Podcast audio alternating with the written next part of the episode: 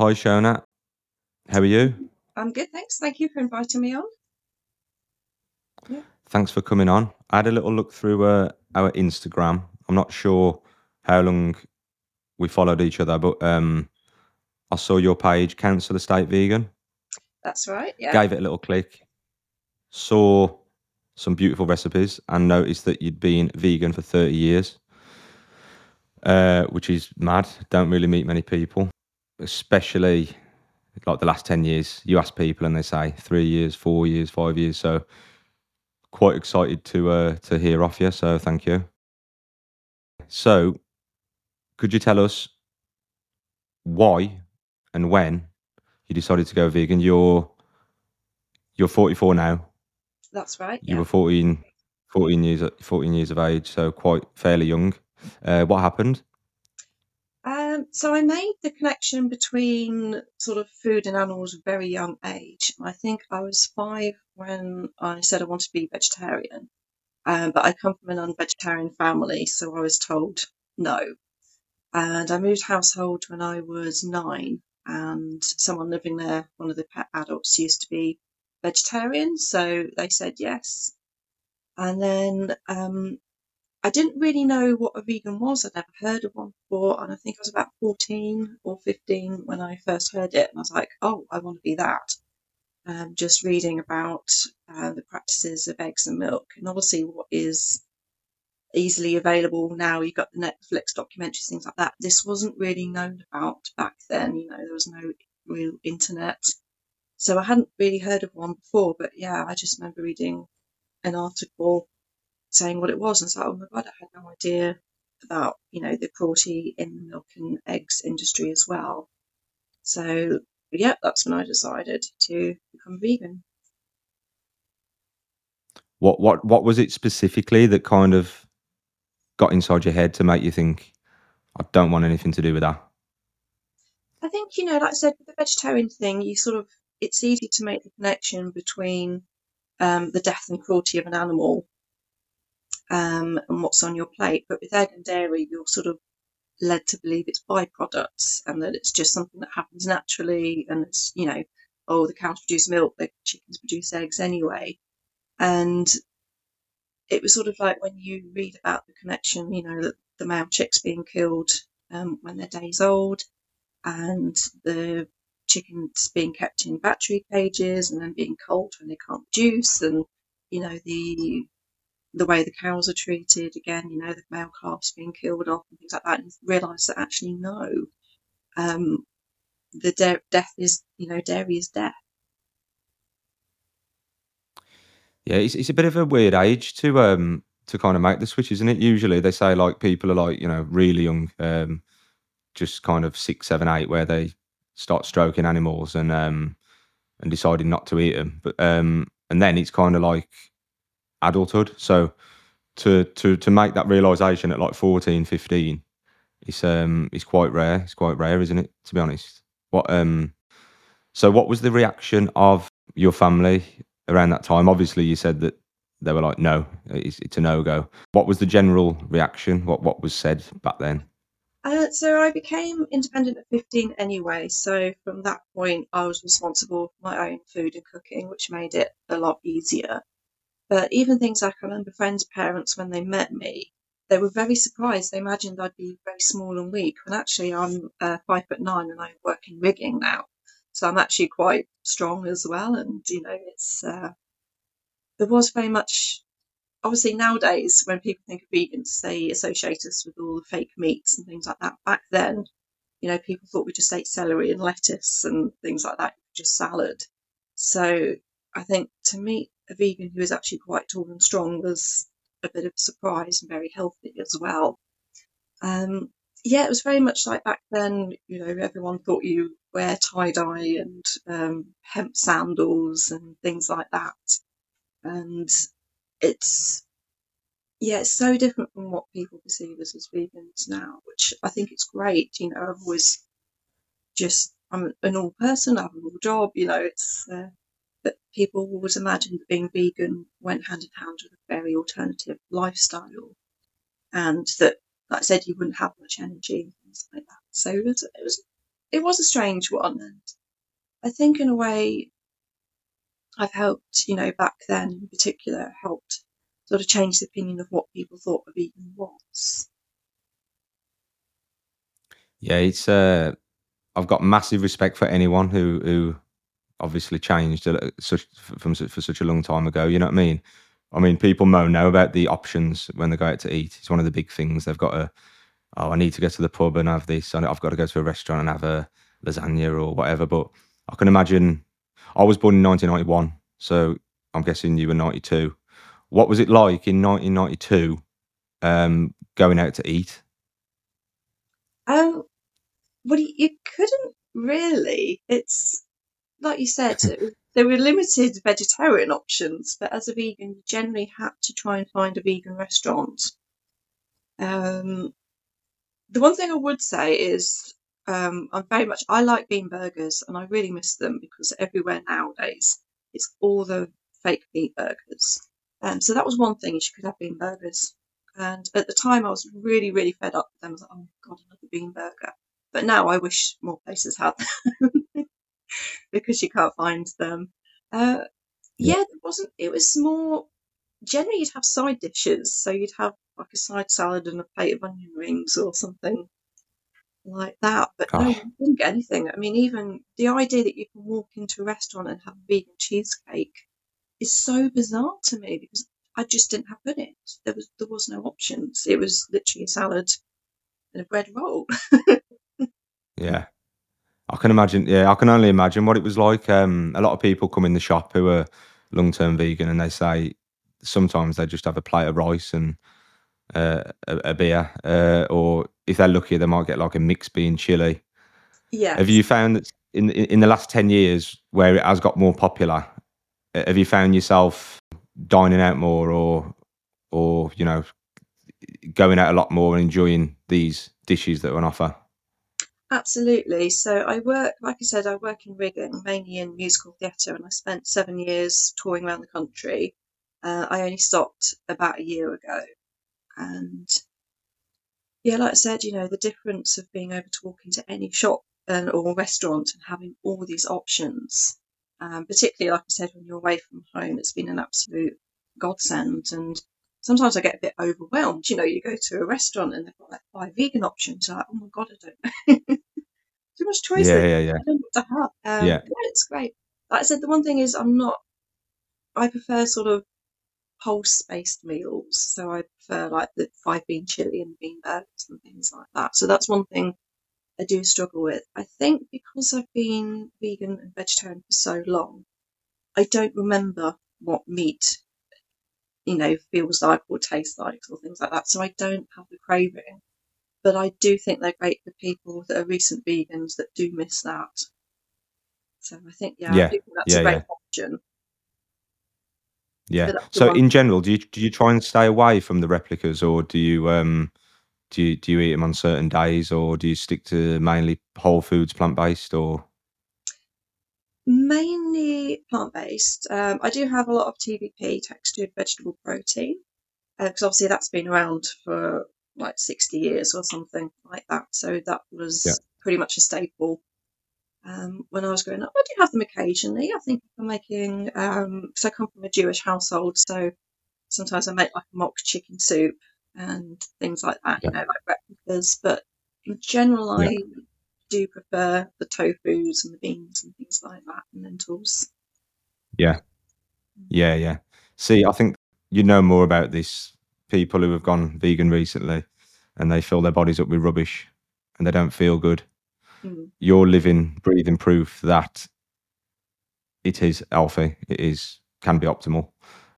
Actually, something uh, that I just thought of when you said that was obviously there was a big influx of Yeah, veganism, and there's now sort of like a bit of a backlash where you've got these um, influencers filming themselves eating steak while crying.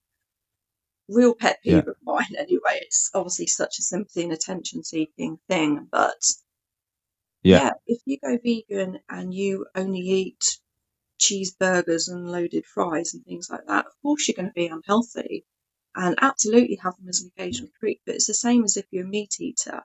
If you eat burgers and chips every single day, you're going to be unhealthy. Mhm. If you eat Yeah. you know, a lot of vegetables and fiber rich products, then you're going to be healthy. And I don't, people see it as a vegan versus meat eater thing, and it's not. It's a health food versus junk food thing. And I think that's across the spectrum. Yeah, I don't know how much time you spend on Facebook, but I see a lot of comments and I end up getting into little mini keyboard fights with people who say, Oh, look what's in your burger. Mm. Look what's in the Beyond Meat burger. You've got, I don't know, and they name a certain chemical that's in there. And then I'll say, Well, you didn't care about chemicals up until this point. So why is it that you've been eating certain things with said chemicals, but now all of a sudden that someone wants to eat one that's got no meat in, now all of a sudden it's really unhealthy and really bad for you. Um, do you come across uh, many, many? Uh, Absolutely. Um, so one of the replies I'd often give is that even when you say you get a McDonald's hamburger and it says 100% beef, A, you, you don't know what part of the animal that is, but B, the other thing is that so many people are not aware of the chemicals that are legally allowed in their meat. You know, like dairy is allowed to have 2% pus in it. The and the steroids to make them grow faster and the hormones to help them reproduce. That's all in their meat, but because they just see meat, they don't realise it. Another one I've seen is someone saying, oh, you know, all vegan food has to have all the vitamins and minerals added, like B12, um, because you can't get it from meat. And I was like, well, hang on, no, the cows are given B12 supplements. They're plant based. You know, it's, it doesn't appear Yeah. from anywhere. So I think they're just in complete denial about the processes that their meat goes through. And the other thing is, I've seen people listing off these ingredients and saying, we don't know what this is, you don't know what that is. And it's like, actually, I do know what a lot of these ingredients are, and they're not actually that bad. It just might sound worse than it Mm. actually is. Things like I've seen, especially when eaten in moderation. Yeah. yeah, I've even seen things like, oh, do you know what thiamine is that's added to this chemical? And it's like, yeah, that's that's a B vitamin. that's not a nasty chemical. That's literally a B vitamin. But they they just don't know. I think Yeah. so many people are really unaware of what they put into their bodies. Yeah. Well, for for instance, I've got um, a dish on our menu. The um, it's like a doner kebab replica. Mm. Um, I went to post about the comparisons between the ingredients in the two. So you've got seitan and then you've got doner meat. And when you actually look into what they put in meat, and that's only what we know, so it's not actually what is in there, it's just what is revealed to be in there. Uh, it's actually quite disgusting. So for someone to eat, you know, the whatever they put in that, and then turn around and say, "There's some chemical in your burger," um, it's it doesn't make sense really. Um, it is. Quite, I, I was actually shocked to see what what what actually went on. Um, and again, like you said, you don't know what part of the animal is in there. I've heard all kinds of stories about KFC and um, how they make certain things and what they gather and what they collect and put into certain things, and it's it's not good. Um, I mean, also you get the people posting when they find like ulcers and things in their KFC and they're shocked. And it's like, but if you see the footage of the chickens, of course they're going to have diseases. It's just, it's Yeah. obvious, but people seem surprised when they find that. Yeah, yeah. I've got a question for you. Um, did you give up dairy the same time that you gave up meat? In other words, you went completely vegan overnight. You didn't go vegetarian first. Uh, no, so I went vegetarian when I was nine. Um, Oh, okay. Yeah, so I moved household, went vegetarian. Like I said, I was told I couldn't when I was five, changed household um, when I was nine, and went vegetarian. There was someone, um, my stepmom, she was had previously been vegetarian, and she was great. She um, was very much like cooking meals from scratch and things like that. So she was one of the people that really got me first interested in home cooking. Mm. Then, yeah, when it came vegan, it was a little bit difficult. I think I wasn't, I was still slightly at home at first. So I had a bit of limitations. And I mean, if I'm honest, I, so the first household I went to when I was vegan, I said it was like a kid's home. and they provided the food for us. And what they used to give was everyone they'd cook sausages, and then we'd come home from school and we'd heat them up in the microwave, and then there was a little fry and we'd cook chips in it. So all I got was Linda McCartney sausages. I had them every day for months, um, which obviously wasn't the best. So I have to be honest, I've never eaten a Linda McCartney sausage since, and this was like 25 years ago or 30 Yeah. years, a very long time ago. Um, but there was times when I was living in homeless hostels where we were often given or donated food, and it's a bit of a controversial one, but there's something called freegan. Um, so I've never eaten meat or fish, but if um, I've been given food with dairy and it would otherwise go to waste, when I was younger and sort of, you know, needed food, I have had that. I wouldn't have gone out and bought cheese or something like that. But if we donated food that would otherwise go to landfill, then I've had that, if that makes sense. So, Mhm.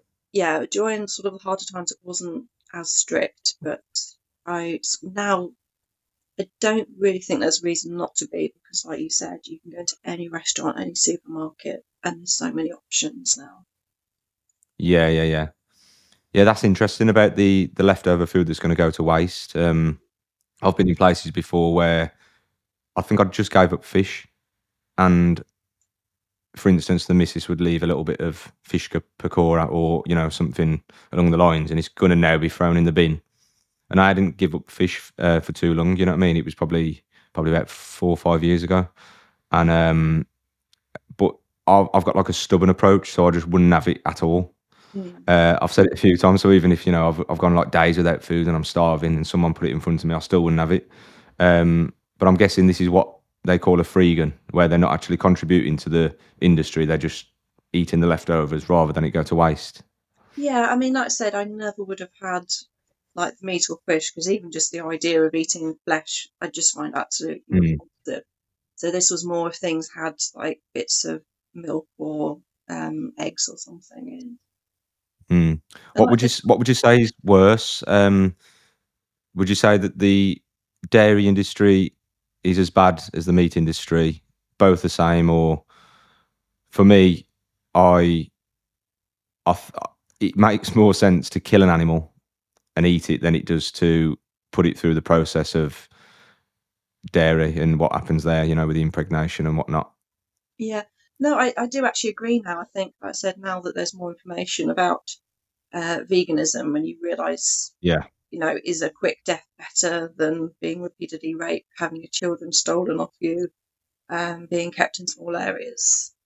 Uh, so I went travelling around Morocco last year, and um, I was there for Eid, which is when they do the animal slaughtering. Um, I didn't realise when I went there, so it was a bit of an awkward time to be Ah, there. Um, yeah, it's a big celebration. All the families they slaughter a lamb or goat, um, so it was quite disturbing being there. But then there was also the side of it where all their animals are free range. They live in fields. You know, it's very old fashioned where there is a shepherd that looks after them. Then they go into the family home, and up until the moment of their death, they are, even though I don't agree with killing and eating animals, the way they're treated as opposed to in Western countries where they're literally kept in cages and, you know, yeah. fed chemicals and raped and whatever, that's just so, so much worse. Uh, yeah. Yeah, it's. I know what you mean. It, it's um, it's it's still not good.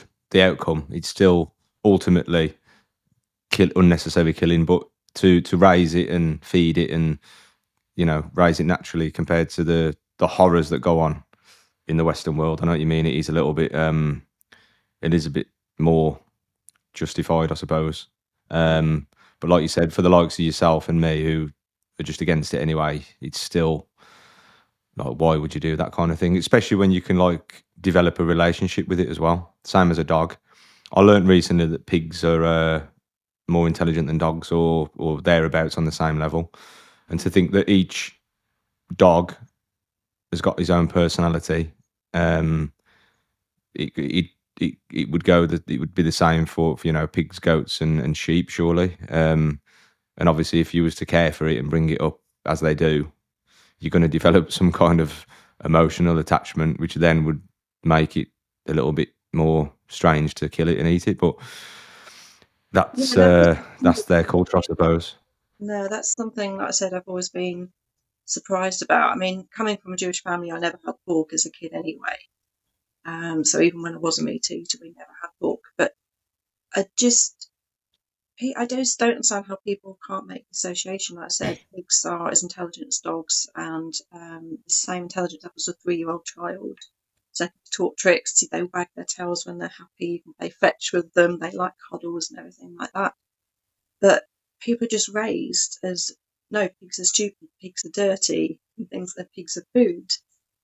Um, it just yeah, it always amazes me how people can't make that link that Yeah, they're really intelligent, affectionate animals. yeah. The the the pig and the dog comparison is really common, isn't it? And there's a reason why because people spend thousands of pounds on their dog to be treated at the vets or you know buying buying the dog christmas presents or you know clipping the dog's nails and getting it scrubbed and whatnot and then go on to treat pigs that way and people call uh, uh, it's an insult to call someone a pig and the same people that will call someone for example a dirty pig will then go on to eat a, a bacon sandwich in the morning and, and then boast about it Yeah, uh, that Yeah. that psychology with the, the dog and the pig thing it just just fascinates me. yeah, and they're very clean animals as well. You know, um, but yeah, Yeah. Said, it's just people have just become so warped. And I, and you get the phrase woke now, don't you? That's seen as an insult. Um, but I don't Yeah. think it is. It's literally we are awake. We are awake to actually what happens. I feel that people just stick their heads in the sand. The other thing is, you know, there's I don't know about seventy odd million people living in England, and the vast majority do eat meat. And they see a few cows in the field, and they think that you know, say sixty-five or sixty million people are being fed off those few cows in the field and you know you go to a farm as a kid and you pet a few animals and that's how you think your meat is treated it's like no like you really No. are clueless to the actual reality of the situation Oh yeah, definitely. And I think for yourself, who's been vegan for so long, you you might have kind of just cut off from a lot of it now. Whereas with me, it's been five years, um, five years veggie, three years vegan, and you you start to notice it everywhere. Like now, when you see what goes on and you see the horrors of of the industry, and then for for instance, you're driving down the road and you drive past a petrol garage, I'll think now that there's just a hundred sandwiches in that petrol garage full of chopped up meat. You know what I mean? And then I'll drive past a, a little shop and I'll be like, oh, it's all in there. And then a truck will drive past a supermarket truck and you think it's all in there. And then you think you you start to understand the scale of what is going on and how how big it is, how how how, it's just everywhere and how it's just been drilled into our brain since birth that it that it's normal. Um, it's yeah. Did you would you still get these thoughts yourself, or have you just made a complete disconnection now? um yes i mean the other thing is obviously i'm against all animal cruelty don't think animals should be eaten and treated that way at all but even the uh, farming techniques in the past 30 years they just keep getting worse and worse. I watched a david attenborough documentary last year and it said that the population of the world has doubled in the past 70 years and there's more people alive now than has been in the entire history of mankind. And that's just it's just insane and it's we can't keep eating animals. It's literally not sustainable. You know like i said even since the end of the second world war we have doubled the amount of people that's double the amount of people to feed and uh, there was a paper published last year that said if to feed the UK with free range meat, eggs, and dairy, we would need one and a half times of the land we own just to feed the animals. So literally imagine like one and a half of the whole of England, Ireland, Scotland, Wales, one and a half times of those just to look after the animals if they were free range. So again, that can't be done. All those people saying I only eat range meat, they're not. It can't be done physically, which is why, like I said, you know, past 30, 20 years, the the treatment of animals is just going more and more downhill. They're just getting worse and worse. They're being pumped with more chemicals. Their cages are getting smaller and smaller. The number of um, factory farms getting approved is skyrocketing. Even things like in New Zealand, um, they're um, obviously it's like a beautiful green country, and it's really going downhill. The amount of factory farms they're now creating for China, so not even for their own country. Yeah, They're just crazy. yeah. I, I have lived over in New Zealand, and um, they're a big, they are a big meat eat, meat eating country. You know what I mean? And I started to hear about this uh, Chinese influence, and um, when you start talking to people over there, and especially a lot of people who it is a farming kind of place, you know what I mean? And I, I heard stories back then of of um, of how it was going, kind of thing. You know, with more and more because the population's low. I mean, for for a good chunk of time, they they probably could have they did have you know grass fed beef and and and you know more of a natural kind of setup. But now it's um like you said, it's it's had that Chinese influence, and there's a lot more uh, a lot more horrors going on, kind of thing. Next question, Shona.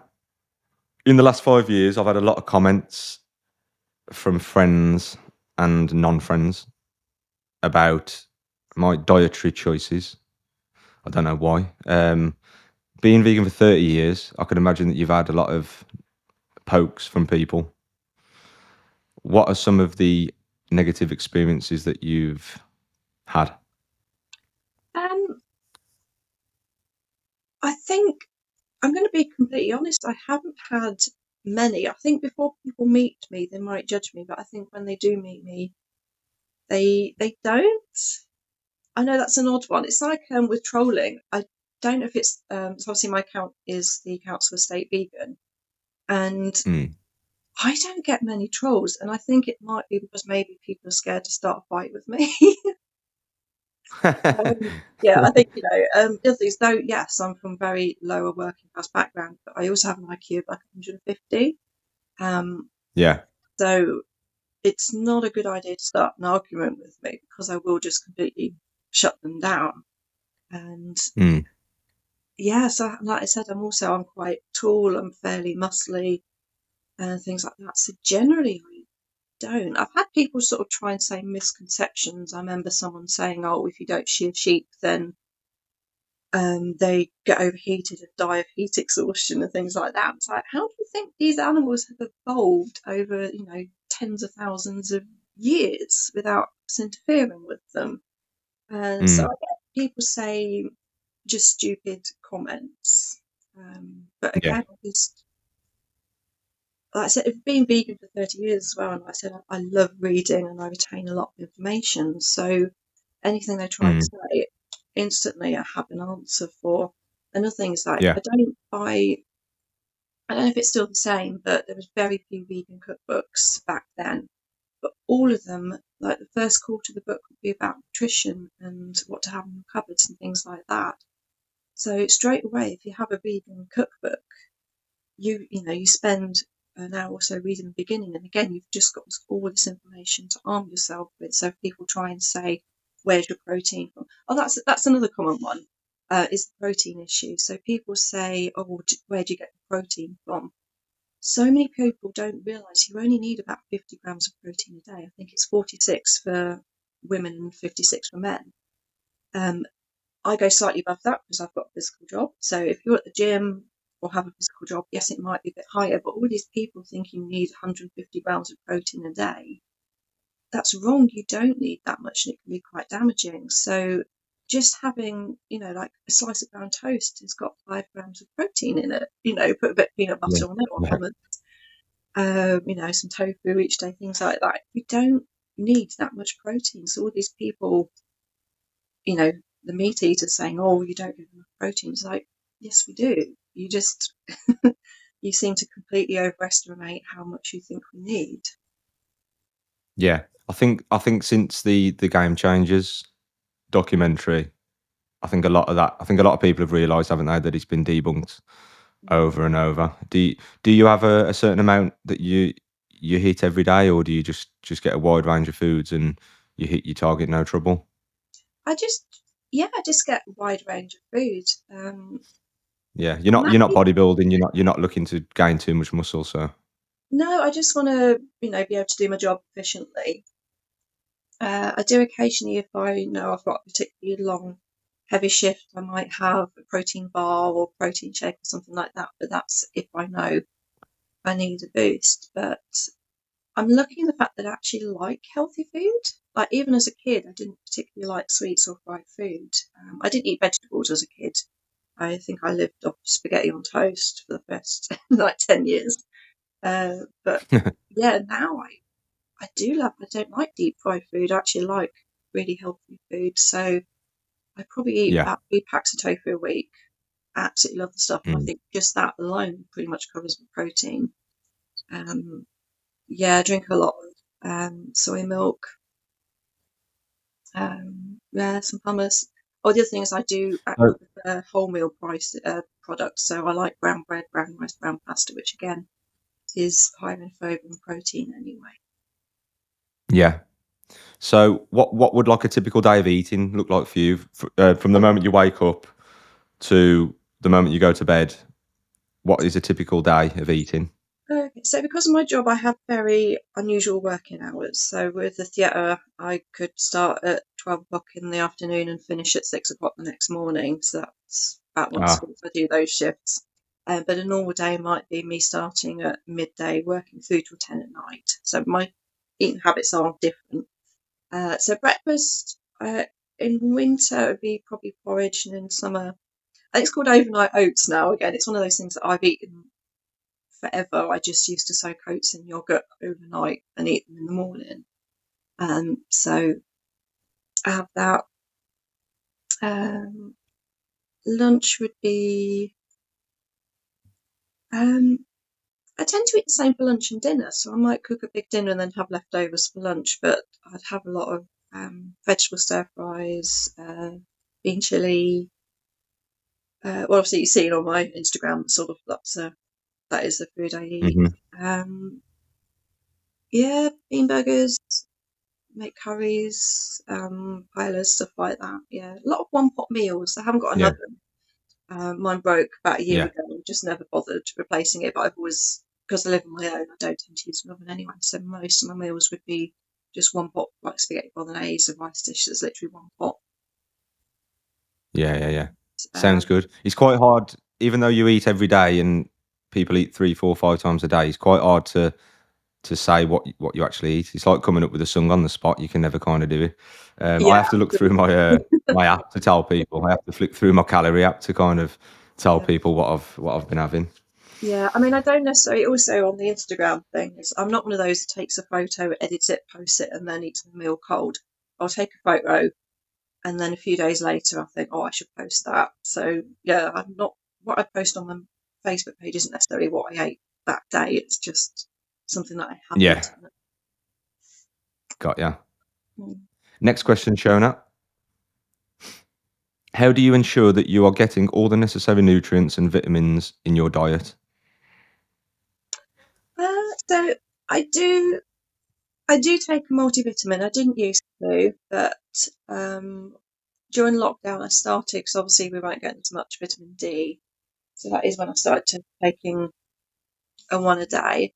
I don't necessarily think I need it, but I just like if it's there anyway, I do. Um, I try and look for fortified products, so I have probably about half a litre of soy milk a day, and like I said, average of half a pack of tofu a day. I try to go to the ones that have calcium firming agent, um, and they tend to be high in iron. A lot of fruit and veg. So my during lockdown, one of my friends set up a fruit and veg business, and they were going around local farms collecting it, literally sorting out the garage and dropping off the fruit and veg boxes.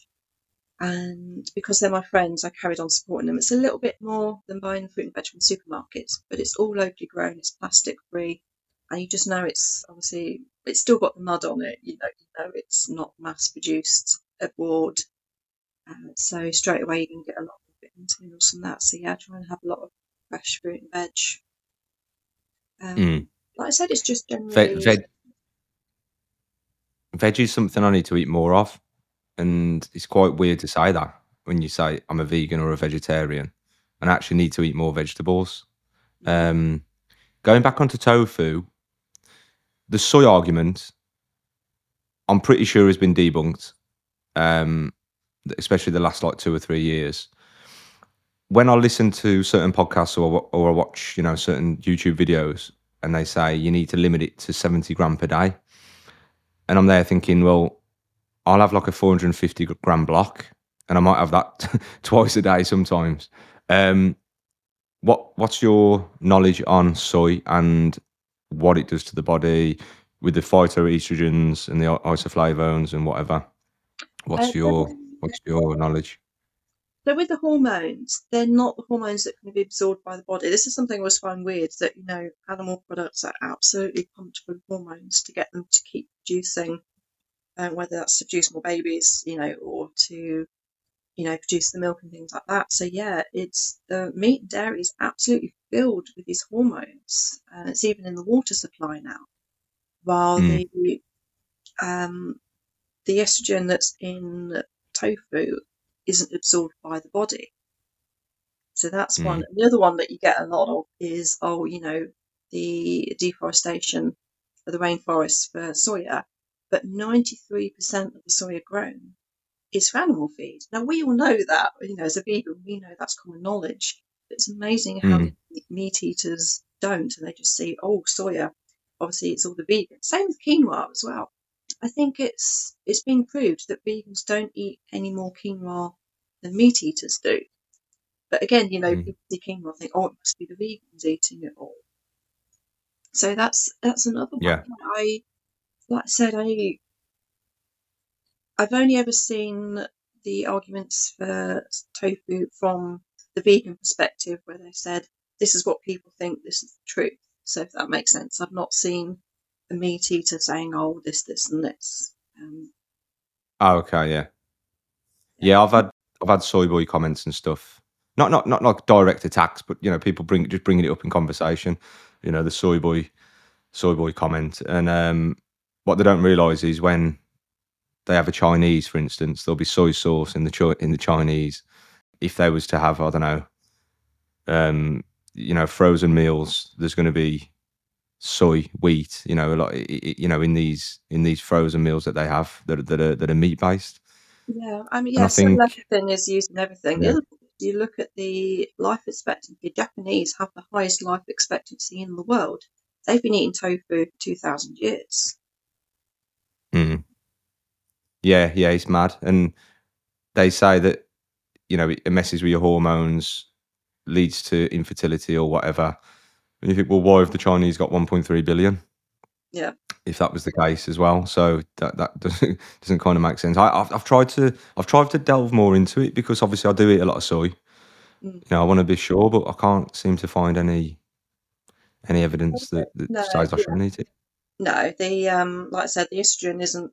Uh, it's the type of estrogen is not absorbed by the body, but the hormones put in the animal feed is because obviously it's designed to get into the animal's bodies, so therefore it will be absorbed by our body. So yeah, that's eating the meat is a lot more harmful. Um, no, I've never had never had any trouble. And again, that seems to be one of the Mm, things over the past few years where things that people have done for hundreds or thousands of years that's been fine with the sunrise of veganism, they're suddenly picking up all these points saying, "Oh, what about this? What about that?" And it's it's almost like urban legends. I think meat eaters where they believe absolute nonsense sometimes. Like some of the stuff that you hear, and you're like, where does that even come from? You know, like the fish not having feelings. So, like, of course, fish have.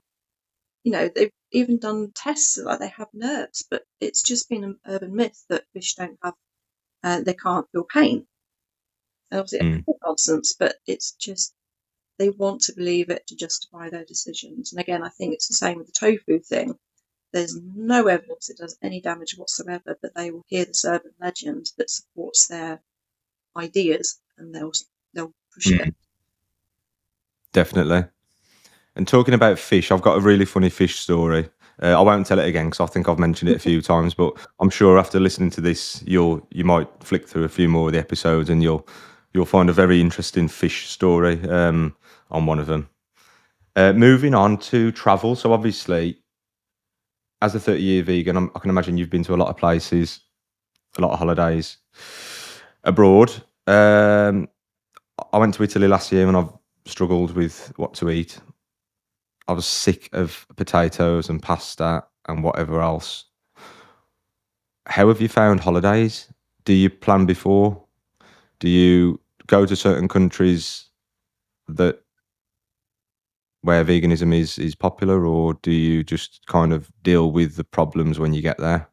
I kind of just deal with the problems when I get there. Um, I mean, I'm lucky that because I live in council flat, I've been here um, a flat 23 years now. So obviously it's good rent and I work really, really hard. I'm currently working three jobs, doing 60 hours a week because I'm going traveling again. Wow. So literally all my, I work really hard so I can go traveling. I absolutely love it. Um, my travel tends to be quite eco-friendly though. So I've done a lot of, I say road trips across America. I've actually just been camping in national parks, cooking around campfires and things like that. Um, so a lot of my holidays I would do self-contained. On the first holidays I did, um, oh India. So I travelled around India, and again that's fine because half the population is vegetarian and they don't eat eggs, and there's not. There is a fair bit dairy, but you just sort of say you don't want the dairy. It's fine. So that was really easy. Um, there's a lot of countries where there's a lot of vegan dishes, but they don't know what the word vegan is, or it's not in their culture. So again, it's a lot. It's having a lot of side dishes where you think you're not going to be able to eat anything, but actually, when you look, you think, okay. So, like same with Morocco, it's a very meat heavy. Well, they vegans, you know, vegetarian doesn't exist. It's a very different way of life. But you know, they say, oh, you won't be able to eat anything. When you get there, you think, okay, well, I can have salads, the breads, the olives. They have a lot of chickpeas and things like that. So it's it's finding out um, like the dishes. Yeah, I'll do research beforehand, see what the dishes are, see what I think I'm going to be able to eat. Um, try and find self catering accommodation. Anyway, it tends to be a lot cheaper. I tend to go travelling alone as well, so it's not like I'm going to be eating out a lot in restaurants.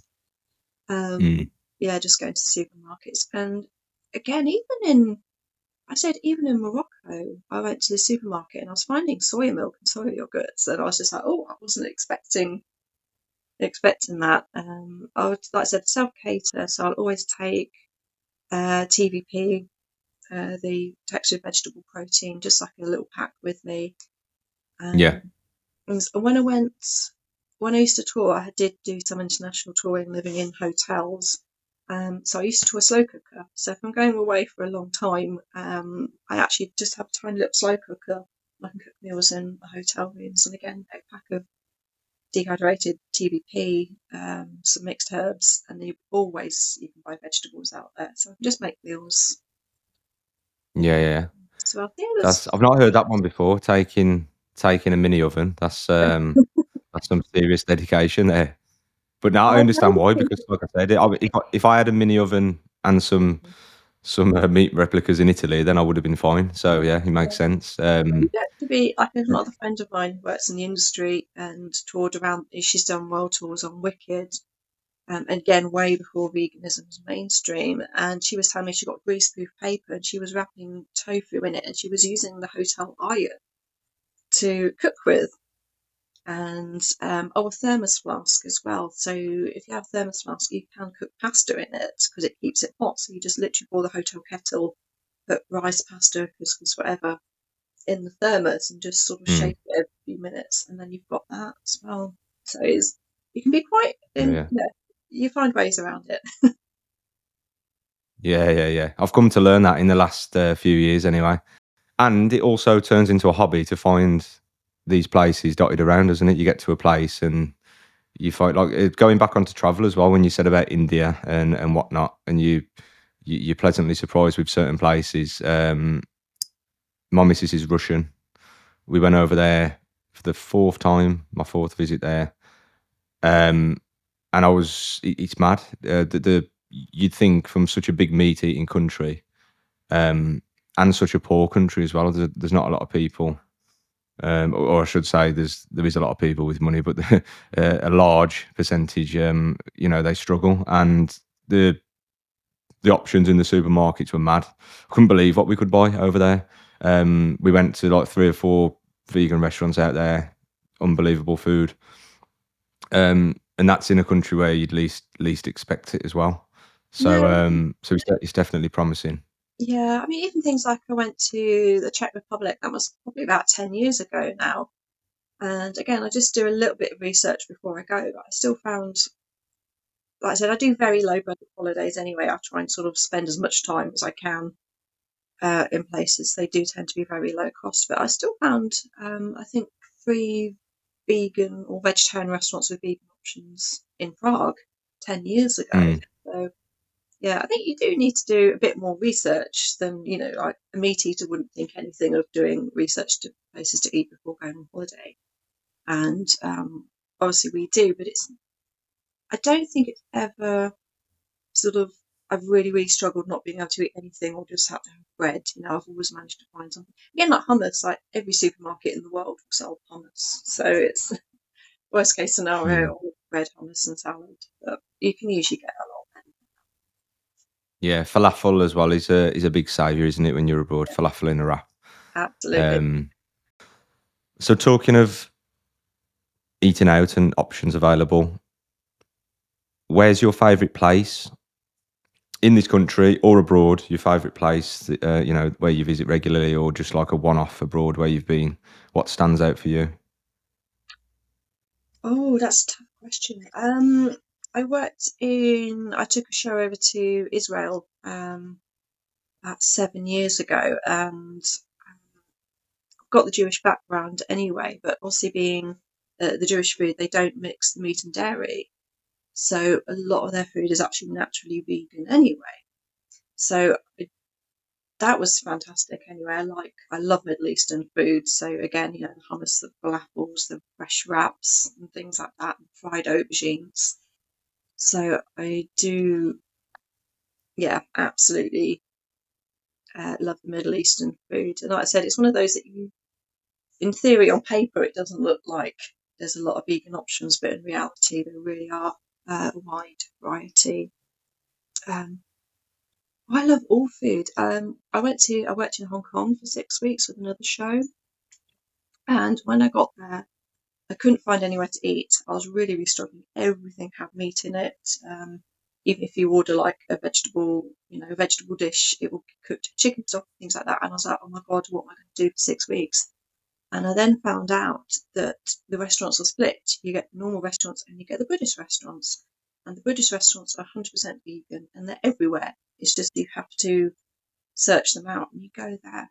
And Wow. 200 things on the menu. The menus are absolutely insane. They're like books, and everything you can think of. You know, like they had shark fin soup, but vegan. They'd have, um, would you, you know, like anything that they have Chinese dishes, they would find the abalone, things like that. Everything they had vegan food for. So once I realised that you just need to find separate restaurants, the food there was absolutely incredible. Like the options were insane. I think I just would go to a restaurant and just order like entire tables worth because they just had everything you can possibly imagine. Um, so yeah, I think um, Sounds amazing. And I, I didn't expect to hear that from Hong Kong either. no, there was so much. Like I said, it I've, took a while finding. it. I've seen some information about Hong Kong and um, a couple of other countries. Um, it was when I was looking into the blue zones, and they said that Hong Kong has got one of the highest um, life expectancies. Is that true?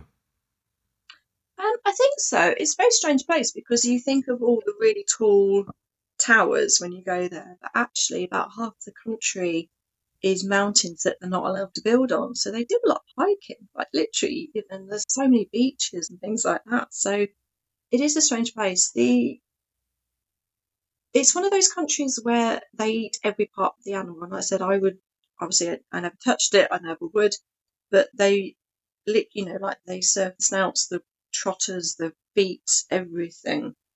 Um, I didn't think the food was healthy. The vegan food is. The meat options were definitely not.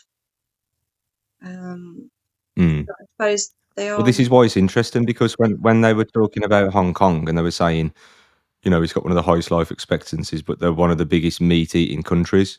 And then you've gone there and said that you found hundreds of these Buddhist vegan places. It'd be interesting to to look into that and find out why it's got one of the highest um, life expectancies. I could be wrong. I, that I'm pretty sure that this is what this is what I heard. No, it Um, might be, it might be the discrepancy I'll have a little look actually. Hong It, Kong. yeah, it might be one of those where you there's like a divide where you get the the junk food. Saying that, even though I mean, it's- they eat a lot of deep fried food, but they don't have a lot of processed food, so maybe it's to do with that. You know, there's not exactly of Yeah, and yeah, and things like that. And they, like I said, yeah, they eat fried food, but it's um, probably very different from the fried food you'd eat in Western countries. According to Science Direct, Hong Kong's leading longevity is the result of fewer diseases of poverty while suppressing the diseases of affluence, a combination of economic prosperity and low levels of smoking. yeah, We'll put it down to the Buddhist uh, calves anyway. Yeah, I mean, to be honest, they, yeah, I don't think I saw anyone smoke. Like, they just don't smoke out there. They don't even really drink. I don't remember seeing much alcohol. Um, they also, obviously, they wear the face masks as well. So that was something. So I went there. Um, I was there literally a few months before lockdown, actually, but it's just then they naturally wear masks on public transports. So yeah, that, they probably don't Mm. have many diseases there as well. Yeah. Yeah, yeah, yeah. In terms of alcohol, what do you what do you drink? I haven't really. I mean, I don't drink as much as I used to anyway, so it's not really a problem. It's not like I'm going out on pub crawls and that. Do you drink? And if so, what what do you go for? Do you obviously? I'm guessing you look at the bottle. A lot of wine is vegan. A lot of beer is vegan. All spirits are vegan, are they? Um, so I'm actually uh, teetotal. I, like I said, I left home at, Okay. I left home quite young. I think sort of between the ages of 13 and 18, I probably drank too much. And sort of got to 18 and I was Mhm. like, don't want to do that anymore because I um, always knew I wanted I've to had enough. Yeah, well, I wanted to go off to university and I was doing my A levels and I was sort of, yeah, I was skipping days or coming in hungover and I was like, no, that's bad. So I just um, pretty much stopped drinking overnight after a very bad night, uh, just before my 18th birthday, I think. So, um, yeah, I mean, again, it's one of those where I was still only being vegan for a few years by that point. So I, I never liked beer or wine anyway. So I drank the like vodka, probably spirits and things like that. But there weren't as many then. I think a lot more. I knew that it used to just be the German beers, and there was very few wines. Um, but I think nowadays, same with cheese. You know, when I was vegetarian as a kid, cheese wasn't vegetarian; it had animal added in, and you had to go and find specialist cheese. And now, pretty much all the cheese in the supermarket is vegetarian. And I think it's the same with wine now as well, where used to be you'd have to find specialist vegan wine, while nowadays, um, because of the rise of um, vegetarian veganisms, about half the wines are. Um, so I think that you know that's a great change that's happened probably over the past five years or so.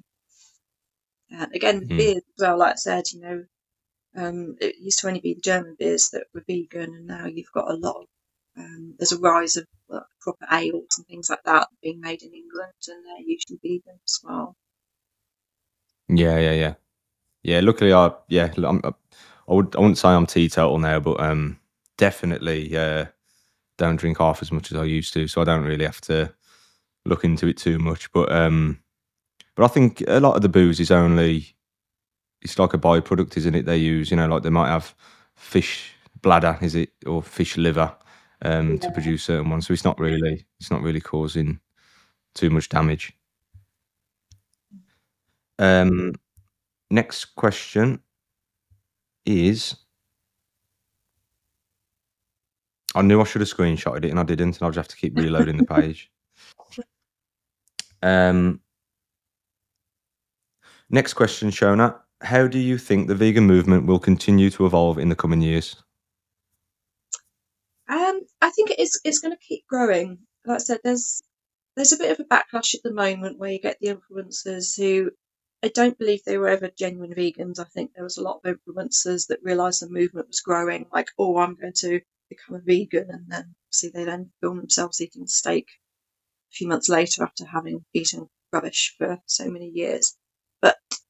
A big thing is the availability of information. Like I said, the documentaries on Netflix. There's so many people I speak to now saying, "Why did you become vegan?" And it's because they watch a documentary on Netflix, and you know, it's either sort of they see the way the animals are treated, or they see the difference of the health benefits, things like that. So that it is going to keep growing. Absolutely, I I would love a world where everyone was vegan.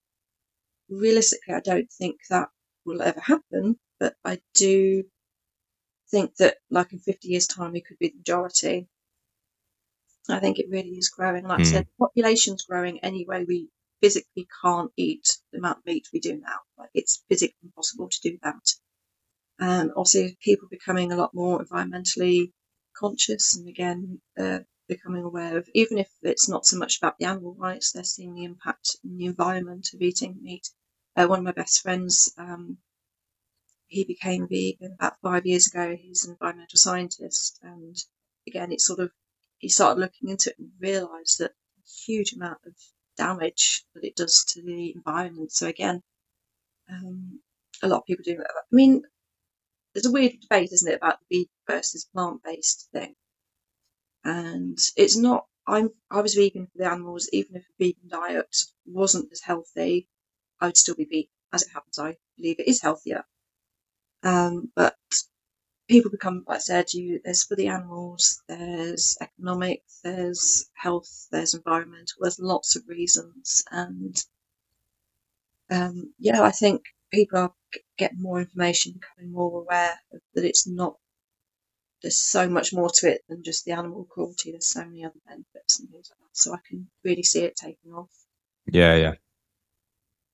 Yeah, environmentally, I think that's why the poorer countries will be a lot further behind. And I think, like you said, in 50 years, you think that, you know, it, it might be the majority, of, of, of like the Western world. I think it will be the privileged countries that, that, that will make the switch. Um, you know, people in poverty are not going to care too much about the world if they're not really living a good life kind of thing. So I I don't think we'll see too much change in our life. Um, but yeah, I do think, like you said, in you know, in 30, 40, 50 years, I do think there'll be a massive, a massive wave of of um of the yeah. switch.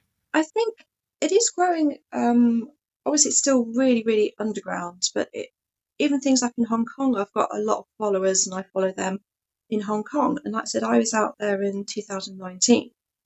And yes, they had the Buddhist restaurants, but you couldn't find anything in the ordinary shops. And now these people are posting, you know, supermarket shelves filled with all these vegan products. And I was like, wow, that's amazing. That wasn't out four years ago five years ago. And, you know, there's people that connect with all over the world. And yeah, the change is absolutely huge. And I suppose for me, like you're saying that you don't think there's going to be much of a change. So when I was 18, I went to visit a friend who was at uni, and someone in her class was vegan. And that's my first memory of meeting another vegan because it was just so unheard of. I just remember, like, you know, like she says, Oh, you've got to meet this person. She's vegan. I was like, Oh my God, you're vegan as well. Wow. Um, because it was that rare. So for me, even if it's only 2% of the population is now vegan, that seems huge to me. You know, like every Mm. restaurant has vegan options, like multiple. They now have vegan desserts. The supermarkets, I used to have to buy UHT pea milk from Holland and Barrett. That was the option for dairy free milk. Now you go to a corner shop and they've got variety. You go to a supermarket, it's an entire aisle. So it's just the changes have been huge, like even in the past five years. So, like I said, if you've just become vegan in a few years, you might think it's not growing fast, but for me, it really is exploding. Um, Yeah, yeah, yeah. and the more Well, you you'd be happy to know that I, I meet, that you know, I do meet a lot of vegans or you know veggies are on the on the on the verge of turning. Um, day in day out, they they come in the shop. People that you wouldn't believe, ex prisoners, big blokes, sports people, um, just vegans of 50 years come in. They won't do the podcast though, because I think they get scared of this word, this new bit of technology that they're not that, which is why I'm happy to get you on to uh, to share your 30 years. But um, yeah, there's just you know you'll be in the supermarket looking at the section, and I end up having conversations with people uh, who are who are you know looking to buy something plant based kind of thing, and so it is it is really positive.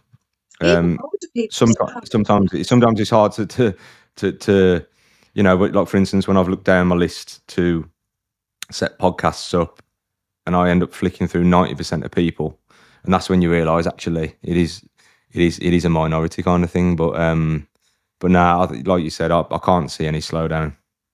No, I mean something else I noticed as well is when you're in the vegan section is older people as well. You know, I've seen people in their like seventies and they're getting vegan meals, and that's like, wow, that's amazing. You know, they were the meat and two veg generation, and though they might not be mm. vegan or vegetarian, the fact that they're having a few meals a week is great.